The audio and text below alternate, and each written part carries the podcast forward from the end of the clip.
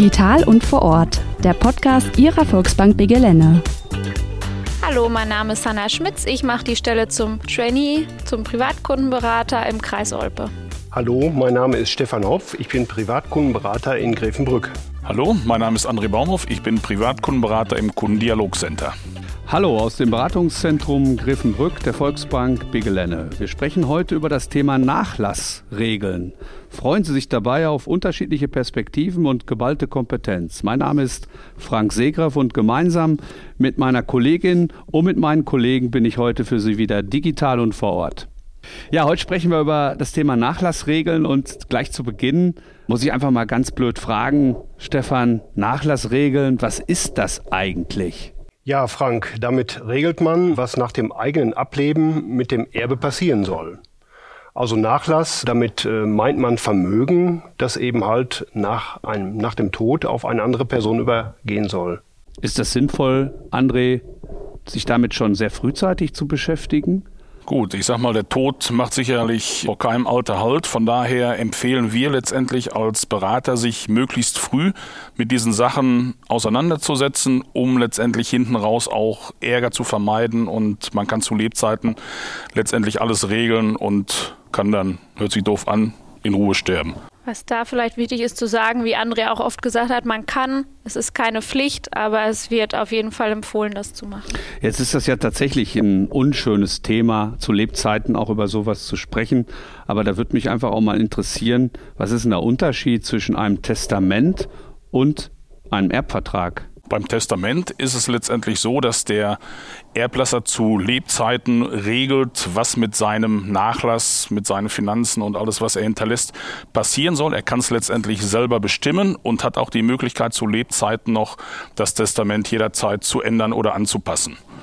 Beim Erbvertrag ist es so, dass sich beide Parteien, sprich Erblasser und Erbe, vorher vertraglich einigen und der Erbe praktisch Kenntnis von seinem Erbe erhält, so da müssen letztendlich beide zustimmen, einem Erbvertrag. Ja, beim Testament ist es in der Regel so, da wissen die Erben meist nichts von.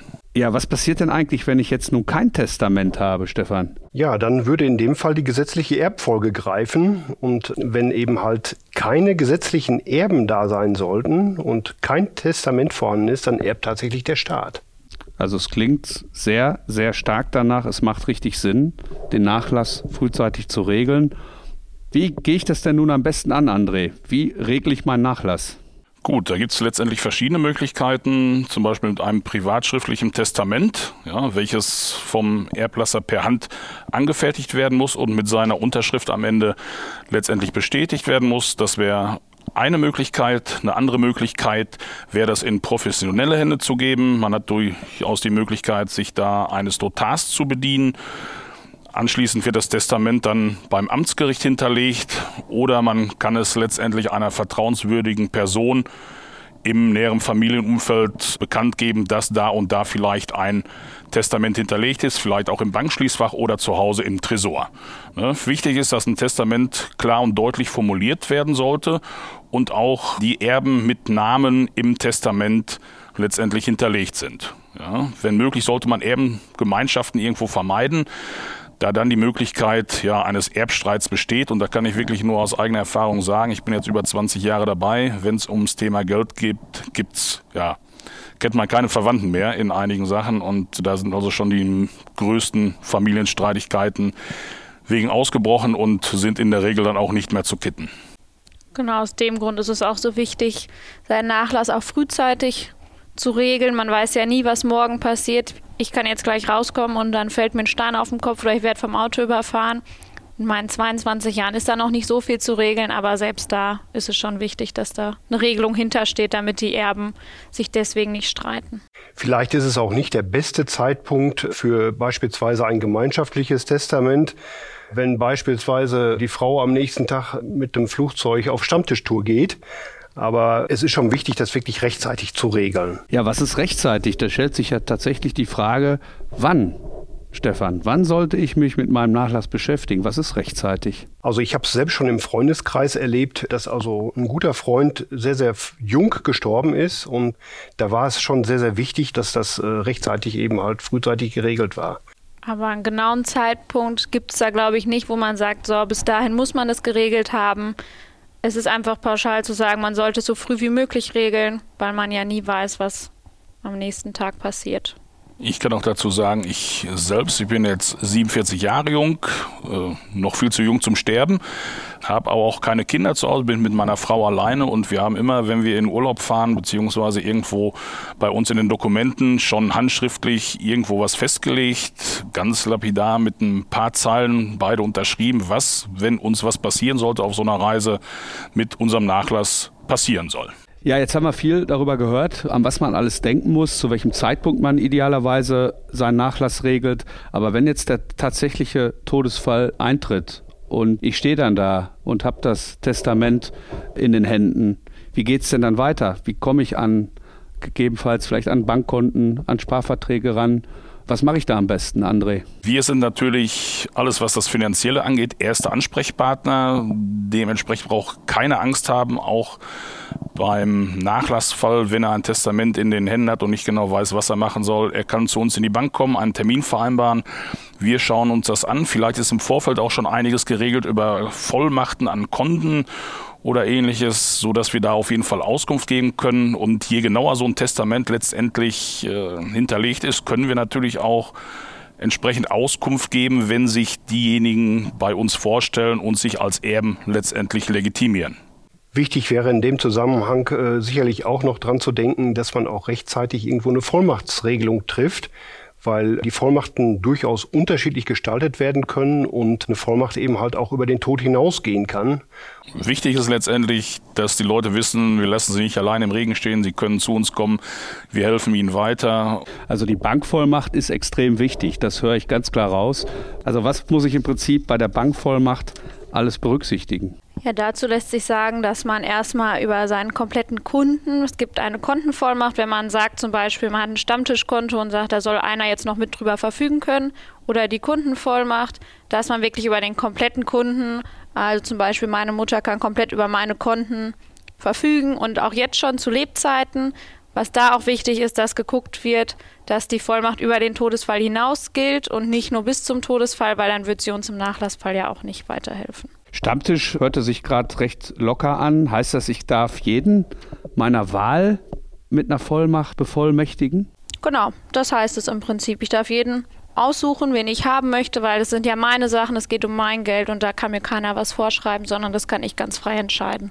Bei solchen speziellen Sachen jetzt, wie zum Beispiel, wie die Hanna es gerade sagte, Stammtischkonto, das ist letztendlich eine kontobezogene Vollmacht. Diese Person, die mit im Stammtisch ist, kriegt nur für dieses separate Konto eine Vollmacht.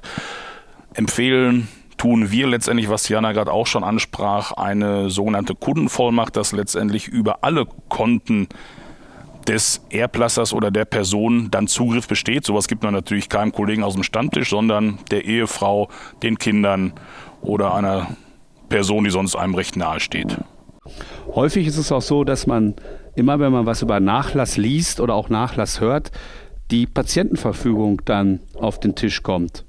Ja, eine Patientenverfügung, ist das eigentlich ein Teil des Nachlasses oder was ist überhaupt eine Patientenverfügung?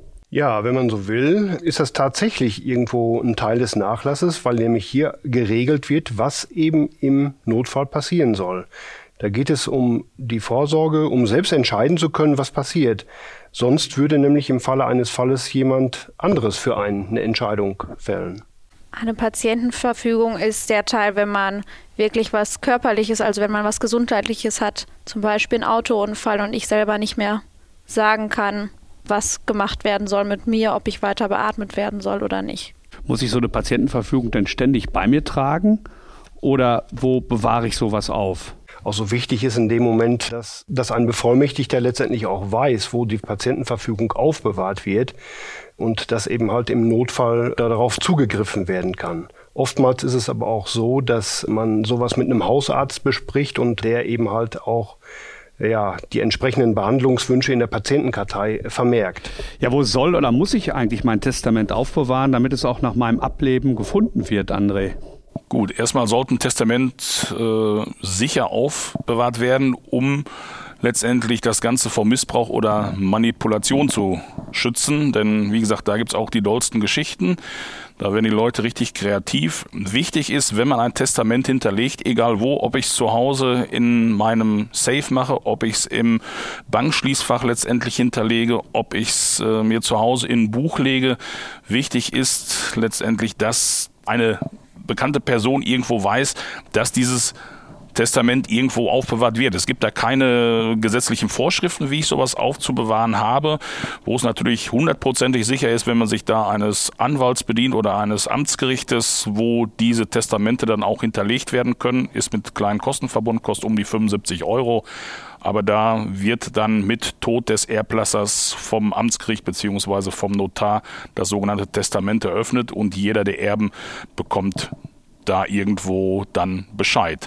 Ich hatte gerade das Thema Bankschließfach erwähnt. Wichtig ist es in so einem Fall natürlich, wenn ich sowas ins Bankschließfach lege, dass auch jene, jemand oder eine zweite Person Zugriff auf dieses Bankschließfach hat. Ja, denn wenn das nur der Erblasser war, dann weiß es unter Umständen keiner und niemand kommt hinterher mehr ans Testament dran.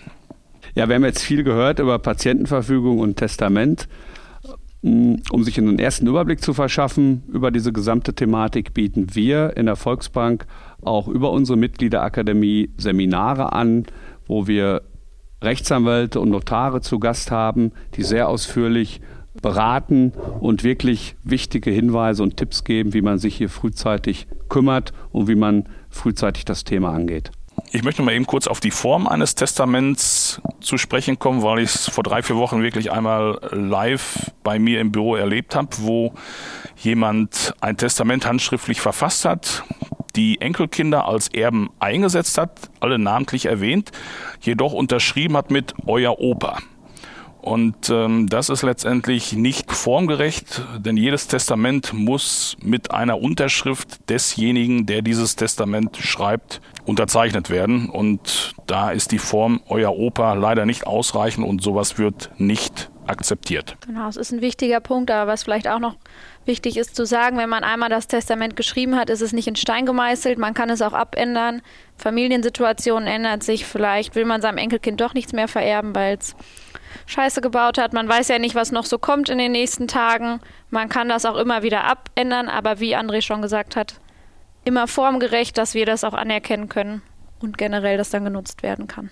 Also was mir äh, wirklich noch wichtig ist, ist das Thema Vorsorgevollmacht. Da weise ich meine Kunden also immer gerne darauf hin, weil man nämlich mit der Vorsorgevollmacht selber das Heft des Handelns noch in der Hand behält und jemanden äh, letztendlich bevollmächtigen kann, der einem nahesteht. Ich habe es also auch schon erlebt, dass jemand beispielsweise dement geworden ist und dann tatsächlich ein Behördenbetreuer bestimmt worden ist.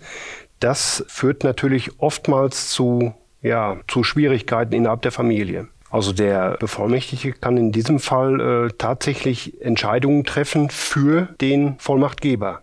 Also generell lässt sich da wahrscheinlich zu sagen, dass der derjenige, der die Vorsorgevollmacht erhält, wirklich eine Vertrauensperson sein sollte, weil wie Stefan schon gesagt hat, der darf alles für mich regeln, der darf gesundheitliche Dinge festlegen, welche Therapie erhalte ich noch, wo in welches Krankenhaus komme ich, komme ich in Pflegeheim oder nicht. Also es sind ja wirklich höchstpersönliche Dinge, die da drin im Prinzip einer festgelegt wird, der das für einen regeln darf. Deswegen ist es da schon wichtig, der Person zu 100 Prozent zu vertrauen.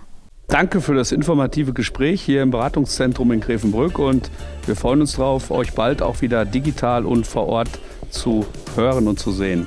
Vielen Dank. Tschüss. Gerne. Tschüss. Gerne. Tschüss.